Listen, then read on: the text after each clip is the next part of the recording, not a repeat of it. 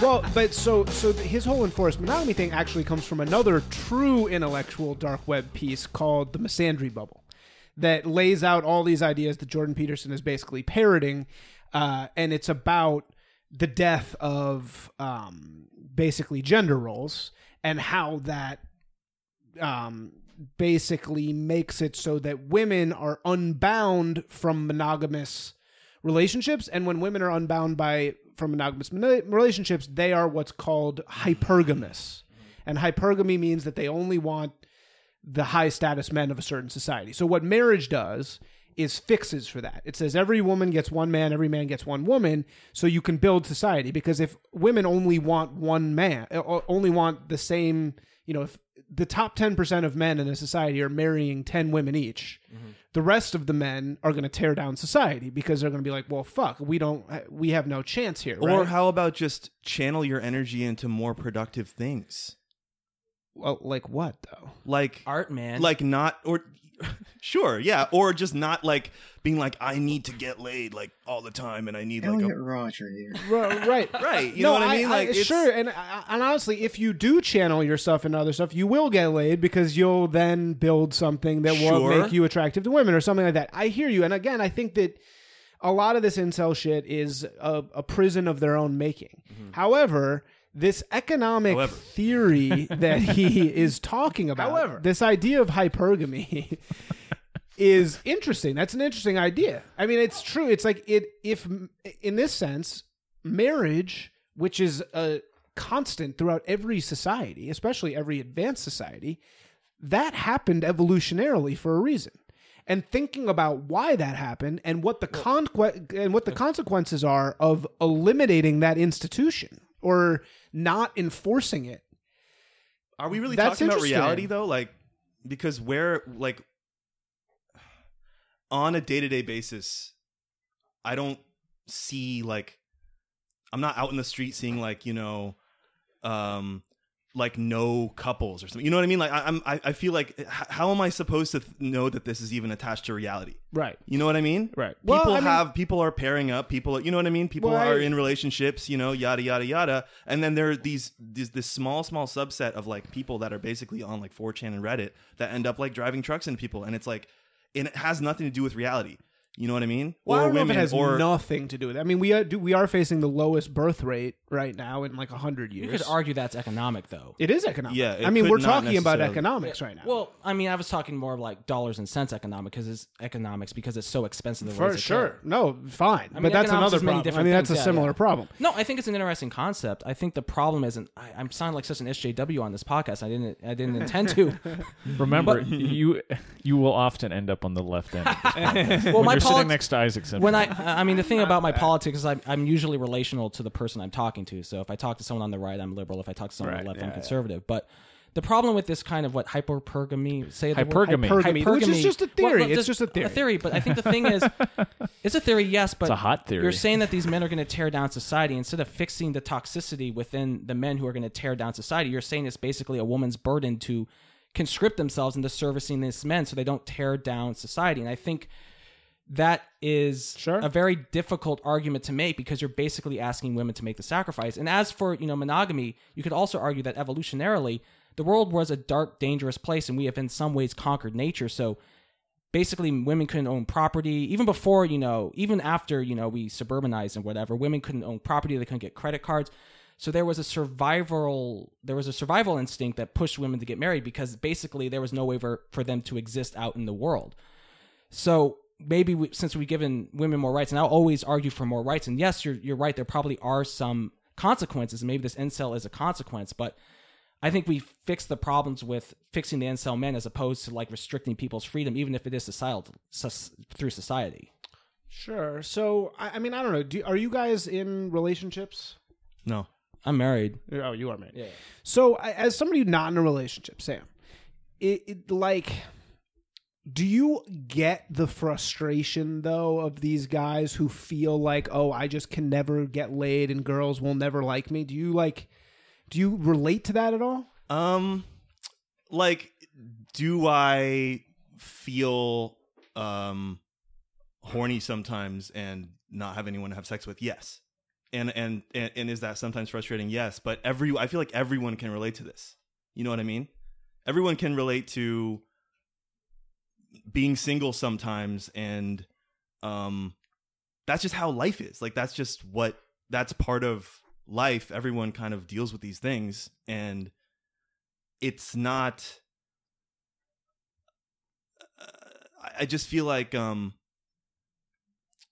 the problem with like the incel involuntary celibate kind of like framework of thinking about things is that it then becomes that you're owed something. Right. You know what I mean? Which I don't feel like I'm owed anything, you know? Yeah. Sometimes you just don't get laid for long periods of time and it doesn't it's not it has nothing to do with you or anyone Right. you know I think a and lot of and, it- and yeah. but then also like you can the the other problem with like the the incel thing is is it's just it's also like a whole framework of like these words too where it's like oh like uh I feel like there's this whole kind of like word cloud of like other words that are sort of existing on Reddit where it's like red pill and Yeah. then there's like white knighting Yeah, or like yeah, friend zoning. It's like all these things are not real things. You know what I mean?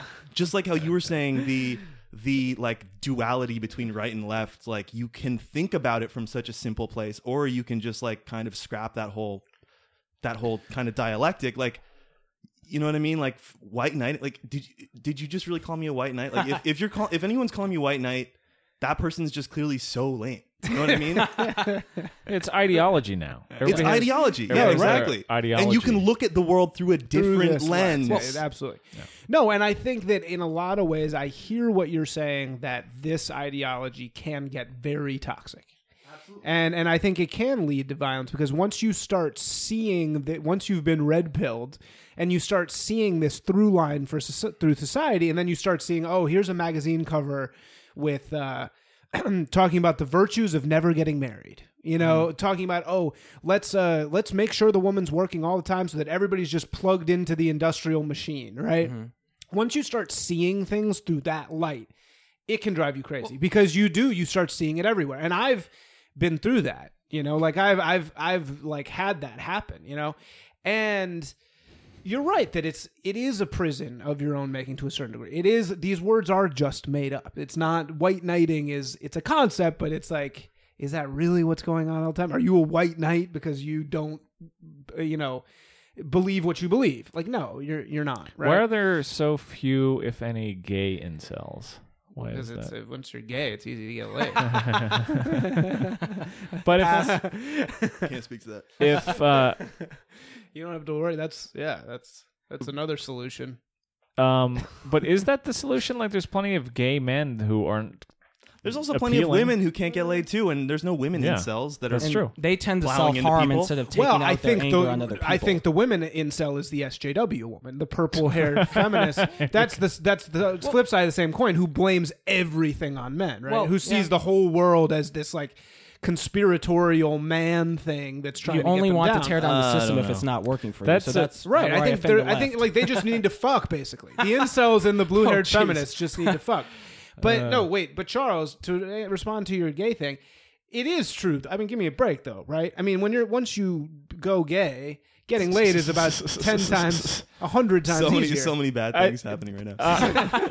I I don't think I don't know that that's true. There's uh, there's plenty of of gay men who I think don't fit standard uh, conceptions of attractiveness that probably Sure. don't get laid. Isn't But- it very mm. focused on youth and like youthful oh, energy? Oh yeah, of course. So once you get you age out a little bit, it's probably Yeah, a lot tougher to get laid unless you're a rich Hollywood executive. right. right? Well, but I don't. Yeah, it's I. I think it's definitely though true that it's easier to get laid as a gay man than as a Well, straight guy. Depends on yeah. My theory would also be beyond just the availability of sex is that w- gay men learn at a young age. Oh, not everyone is interested in fucking you. Right. And people that you have a crush on may not n- never want to fuck you. Right. And so yeah, they might beat the shit out of you. if that you- message is I don't know. I, f- I feel like there's Wait, something why? But why is that any different than straight men? Well, because straight men see a woman and they have a crush on her, and then the fact that she won't fuck him They feel is offensive. entitled. Yes. Whereas when a gay man gets told that, it's like there's literally nothing you can do about this. This person is not attracted to you at all. But why is that any different from a straight man to a gay man? I mean, it's still rejection either way. Uh, yeah, I, I I don't know why it's different. I don't know why young straight men have a more difficult time with I that. think romantic entanglements are always difficult, but I think there's an added layer of complexity when you don't know if the other person is on the same quote unquote team as you. So my theory is that there is something to these men learning at a young age that like, oh, you're not entitled to every person you're attracted to, and it may not work out. And that message is just kind of you kind of have to accept that at an early age. Like, oh, I have a crush on so and so, and it's never going to happen ever.